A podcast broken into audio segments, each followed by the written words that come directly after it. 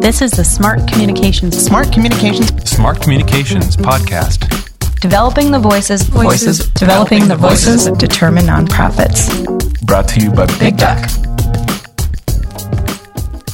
Hey, welcome back to the Smart Communications Podcast. I am Sarah Durham, the CEO of Big Duck, and I'm joined today by my friend Jessica Gonzalez Rojas. Hi, Jessica. Hi, Sarah. I'm a big fan of Jessica's. I'm very fortunate to also call her a client, but she has been somebody I've learned a lot from and really come to value and appreciate as a friend for the past couple of years. She, for those of you who don't know her, is the executive director at the National Latina Institute for Reproductive Health, which is the only reproductive justice organization that specifically works to advance reproductive health, rights, and justice for the 28 million Latinas in the United States. She's been a leader in progressive movements for over 15 years. And she does a lot of work forging important connections between reproductive health, gender, immigration, LGBTQ liberation, labor, and Latino civil rights, breaking down barriers between movements and building strong Latina grassroots presences. If I read you her bio, it would have a long list of awards. She's an expert voice who's often in the media. She teaches. She even has a background in community and electoral politics. So thank you for joining me. Thank you for having me. Before we dive into our topic today, which is sabbaticals, a topic you and I both love, tell us a little bit about the National Latina Institute for people who don't know about it. The National Latina Institute has been around now for about 25 years. We are a national organization who's dedicated to building Latina power to advance health, dignity, and justice for Latinas, their families, and their communities. And we do this a few ways. We do this by elevating Latina leaders, mobilizing our families and communities, catalyzing policy change and shifting the cultural narrative to ensure that it's by us for us. So we work across the country. We have offices in New York, Washington, DC, Virginia, Florida, and Texas, and we're continuing to grow over the years. And how long have you been the executive director there? I've been the executive director since 2011. So that's almost seven years. And I've been at the organization for 12 years, though, in uh, various capacities. We were five people in a small office, and now we're 40 staff across five states. So the organization's grown a lot in the time you've been there and grown a lot under your leadership. And in 2017, after a lot of thoughtful prep work, you took a sabbatical. Yes. So tell us a little bit about why you took a sabbatical and what you did on sabbatical. Yes. So actually in 2016, I started talking to the board of directors. At that time, we didn't have a sabbatical policy. So I knew we had to start with looking at policies and I began talking to the board and began talking to colleagues in the movement, not just in the reproductive health movement, but in various movements, and asked them to share their policies. And this is where cross movement relationships really are beneficial because leaders really share information and, and support one another. So it was wonderful to get so many different variations of sabbatical policies. And I started looking at what was sort of the average time, what's generally the average procedure. And what we walked away with was a policy and it took over a year to create. And at that time, I thought, you know, we'd have this different election and it'd be a very relaxing time in the summer of 2017 to take yeah, a break. There wouldn't be much going on for for women's rights. we'd be we'd be fighting proactive policies and seeing the world change. Hence, it changed in a different direction. But nonetheless, I still decided to take it, and I think that's actually really important for myself and for other leaders to consider that there's never the perfect moment. Hmm. But I did plan it out in a way that we had time to assess policies, create a new policies, have the board vote on it. And we walked away with something I'm really proud of, which is 12 weeks paid policy where you just work with the board or whoever your supervisor is. Everyone's eligible to take it across the organization, whether you answer the phones or you're out in the field doing organizing or you're the executive director. So I'm really proud of that policy that it will serve everyone because everyone's work is incredibly valuable. And do you have to have worked at the organization for a certain period of time before you can open up that conversation? Yes, seven years. Seven years. Some organizations had like three to five, some had 10 to 15. So we wanted to find something in the middle, and seven felt like a nice number. And I love also that you reached out to, you know, your peer network. It sounds like and asked for sabbatical policies. Usually they're not published publicly, but you just emailed people, right? And said, "What do you do?" Yeah, it was great. I mean, people were really supportive, and a lot of folks who I reached out to actually said, I don't have a policy yet. And can you share what you find? So it's been this sort of moment of discussion about leadership and taking respite and what the value is of a, of a policy like this. And in fact, I have a group of executive directors that we meet regularly to discuss those sort of things. Mm-hmm. And we actually dedicated one of our discussions strictly to sabbaticals. And we were able to actually support other organizations in crafting their own policies and seeing their leaders take the break that they need. So oh, it's actually great. been a wonderful outcome outside of my own benefit and the benefit of the future employees that will be enjoying it at my organization. But actually the movement needs a break, right? Leaders in the movement really need to step away from the work. And again, I ended up stepping away during a very, very difficult time amongst our policy priorities, amongst the issues our communities were facing. But what was really important is that we planned for it and that I built a strong enough senior team to hold the work. And that was really important. And we got a consultant to help support the team in case any, you know, challenges arose. But really the team took the lead and, and was able to carry the work forward without my being there over the course of three months. So you had a consultant that I think you got some funding mm-hmm. to come in and hold some of the work so that they could sort of lighten a little bit of the load on your senior staff. But then other responsibilities were distributed among your senior staff? Yes, the consultant was actually primarily to serve as a resource to the senior team. So there was no external responsibilities the consultant took. There was actually not an interim executive director named. Some groups might take a different approach, but we decided we had the key leader, the senior staff of each department. I redistributed some of the work to the key leaders of each of these departments. And there was a ongoing feedback mechanism amongst the senior staff and the consultant provided guidance and support. And if challenges arose, they were able to, you know, resolve them together. And it was really wonderful. And I think actually the benefit was that I have now a stronger senior team. Wow, that's great. And you might be wondering if you've been listening to this podcast how this is a communications mm-hmm. topic, right? But I would say this is a really important internal care, self care. Mm-hmm. Fostering a healthy internal organization and sustaining the people within it is critical to being able to communicate well internally and externally. And this is a process that forced you to really communicate mm-hmm. with a mm-hmm. lot of people in new ways about your role, about their work Absolutely. I'm curious also to hear you were gone for three months. Mm-hmm. Is that right? So, can you talk a little bit about what you did during those three months and what it was like when you came back? Yes, I planned uh, a few trips. And I think the planning was also important, not just to plan for my departure and how the team was going to hold the work, but actually take some time to plan for yourself and how you were going to remove yourself from the work because it's very difficult, particularly for someone like me that has seen the organization grow so much, I've carried a lot of that growth on my shoulders and have built the team that we have and, and built the work. I'm very invested in it. And I knew that I'd have challenges letting go. But this process, the planning allowed me to let go and knowing that I was looking forward to certain things. So I planned a trip to Italy. My partner celebrated his 40th birthday and we had a friend who was celebrating their 50th. So we combined trips.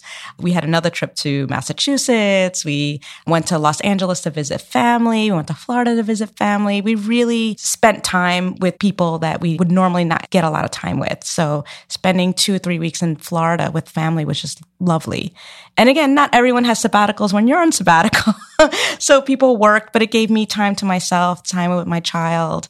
And I was actually really looking forward to being at the beach and reading some books and just resting, to be honest. And it was just wonderful to be able to map out some of those trips, but find those quiet moments for myself. Yeah, I think yours is a sabbatical that was soul nurturing, right, mm-hmm. for you and yes. for your family. And mm-hmm. it was mm-hmm. about rejuvenation, which is so critical when you are really in the front lines mm-hmm. of a mm-hmm. movement and fighting that. I took a sabbatical also a few years ago, I think four years ago now, also about three months. And I went into it with some really concrete goals. I had three goals. I think one was spend more time alone. Yes. Um, mm-hmm. The second was surprise and delight my husband because I had actually just come through a period of time where I had been grieving. I'd lost my mother and I felt like I'd been asking him to do a lot of the heavy lifting. So I wanted to give back to him and then do things with my kids that I normally don't do because of work, like pick them up from school or, mm-hmm. you know, take a special day. Yeah, and uh, we had talked before, and I think your guidance to me was really helpful because there were things I would never have been able to do with my child that I was very intentional about. So one example is anyone who knows me knows I have zero skills in the kitchen. uh, I am Me not neither. a cook. uh, but here we were making cupcakes for his birthday party at school. And, you know, it was beautiful because I had time to bake together and have him turn the batter and decorate the cupcakes. And then I actually got to go to school with him that day. And, you know, operating a really large, busy nonprofit, I'm often on the road and not able to do these special moments with my family. So I love the word surprise and delight. And it was wonderful to be able to spend that time with my partner as well and with my son and do the things I would never have been able to do otherwise. So let's talk about the impact that this had on your work. I mean, if the goal was to do something restorative and nurturing for you and and maybe also empower other members of your team who got to hold the work, what did you come back to? And now that that, you know, that was now 10 or so months ago, what's the lasting effect?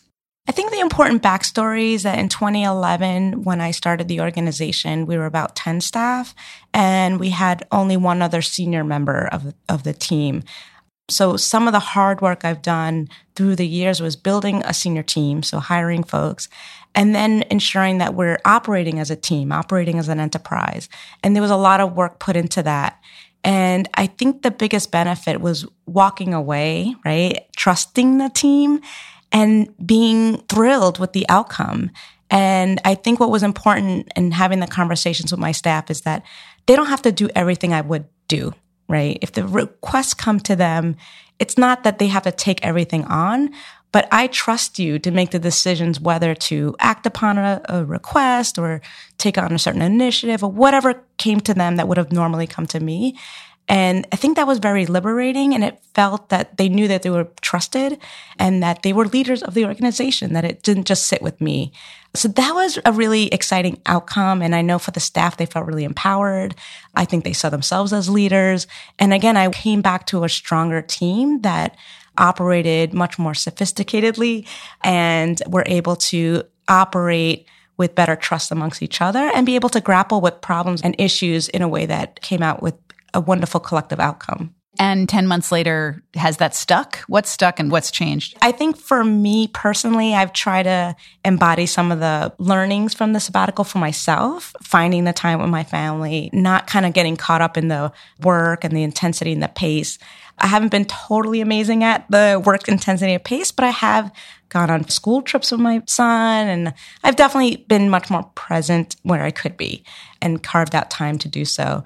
With the team, I think we've continued to grow and operate from a better place. Mm. And the language we use oftentimes as a senior team is enterprise. We're acting as an enterprise together.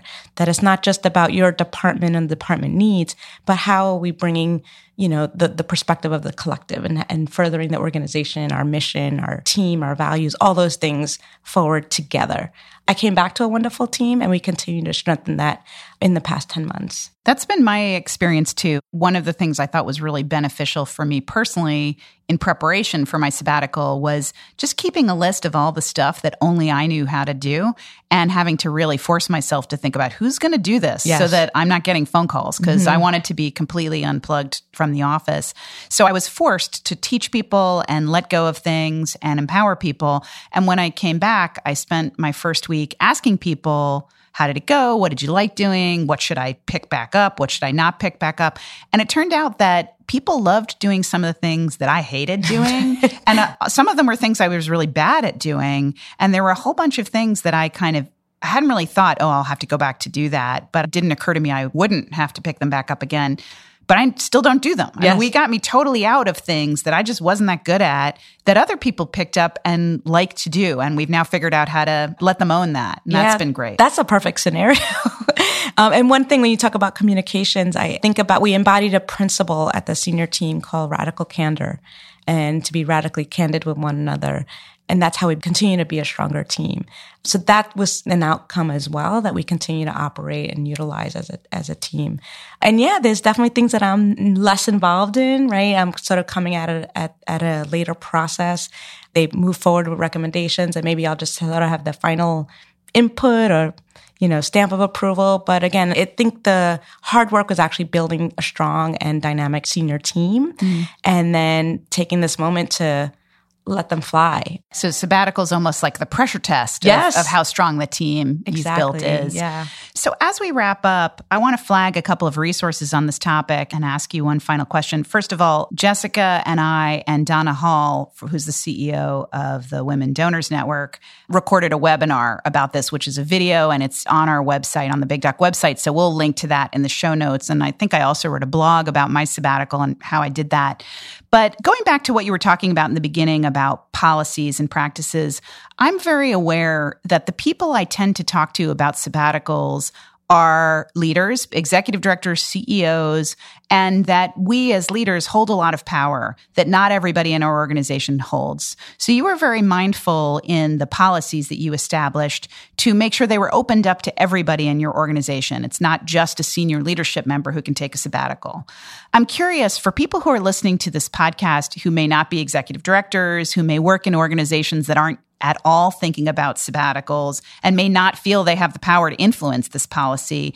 Do you have any advice for them? Anything you'd encourage them to do that might help open up this conversation? I think talking to other movement colleagues and thinking about what principles do their organizations embody? Because as social justice organizations, there's certain values and principles that we fight for. And I think we have to actually challenge our organizations to live by those principles, right? We can't just fight for liberation for others and oppress ourselves, right? we really need to think about how we can do that jointly, right? Amongst ourselves, our team, our organization, and for the world that we want to see. So I think having those conversations, again, I had it at the executive director level, but I think peers having that conversation is really eye opening. And there are some organizations that are good models. Again, we're always happy to share the policy and, you know, be a model for others. There's also something called the Windcall Institute that allows for organizers to have a space to take sabbaticals. Of course, the organization would have to support that, but it allows for kind of a purpose, right? Where someone could actually use that space for respite, specifically as a social justice organizer. So there's really interesting sort of resources out there. And there's also a report, I believe it's called Radical Disruption, and it's about the research behind the benefits of a sabbatical. Yeah, we can share them in the show notes for sure. And yeah, and I think we have to challenge one another as social justice leaders, radical folks, um, progressives to really think about this, not just at the nonprofit level, but even organizations that are for profit, but hold those values and, and that sort of mission. Yeah, that's great. Jessica, thank you so much. Thank you so much. Hey, if you've been listening to the Smart Communications podcast and you're finding it helpful, I hope you will help us by telling a friend about it, somebody in the nonprofit sector who might benefit from it, perhaps, or taking a moment to go to iTunes and rate it or write a review. We really appreciate it. This is the Smart Communications podcast, developing the voices of determined nonprofits. Brought to you by Big Duck. Big Duck is an agency that puts smart communications in the hands of nonprofits. We help our nonprofit clients develop strong brands, strong campaigns, and strong teams that advance their missions and achieve their goals. Connect with us at bigducknyc.com.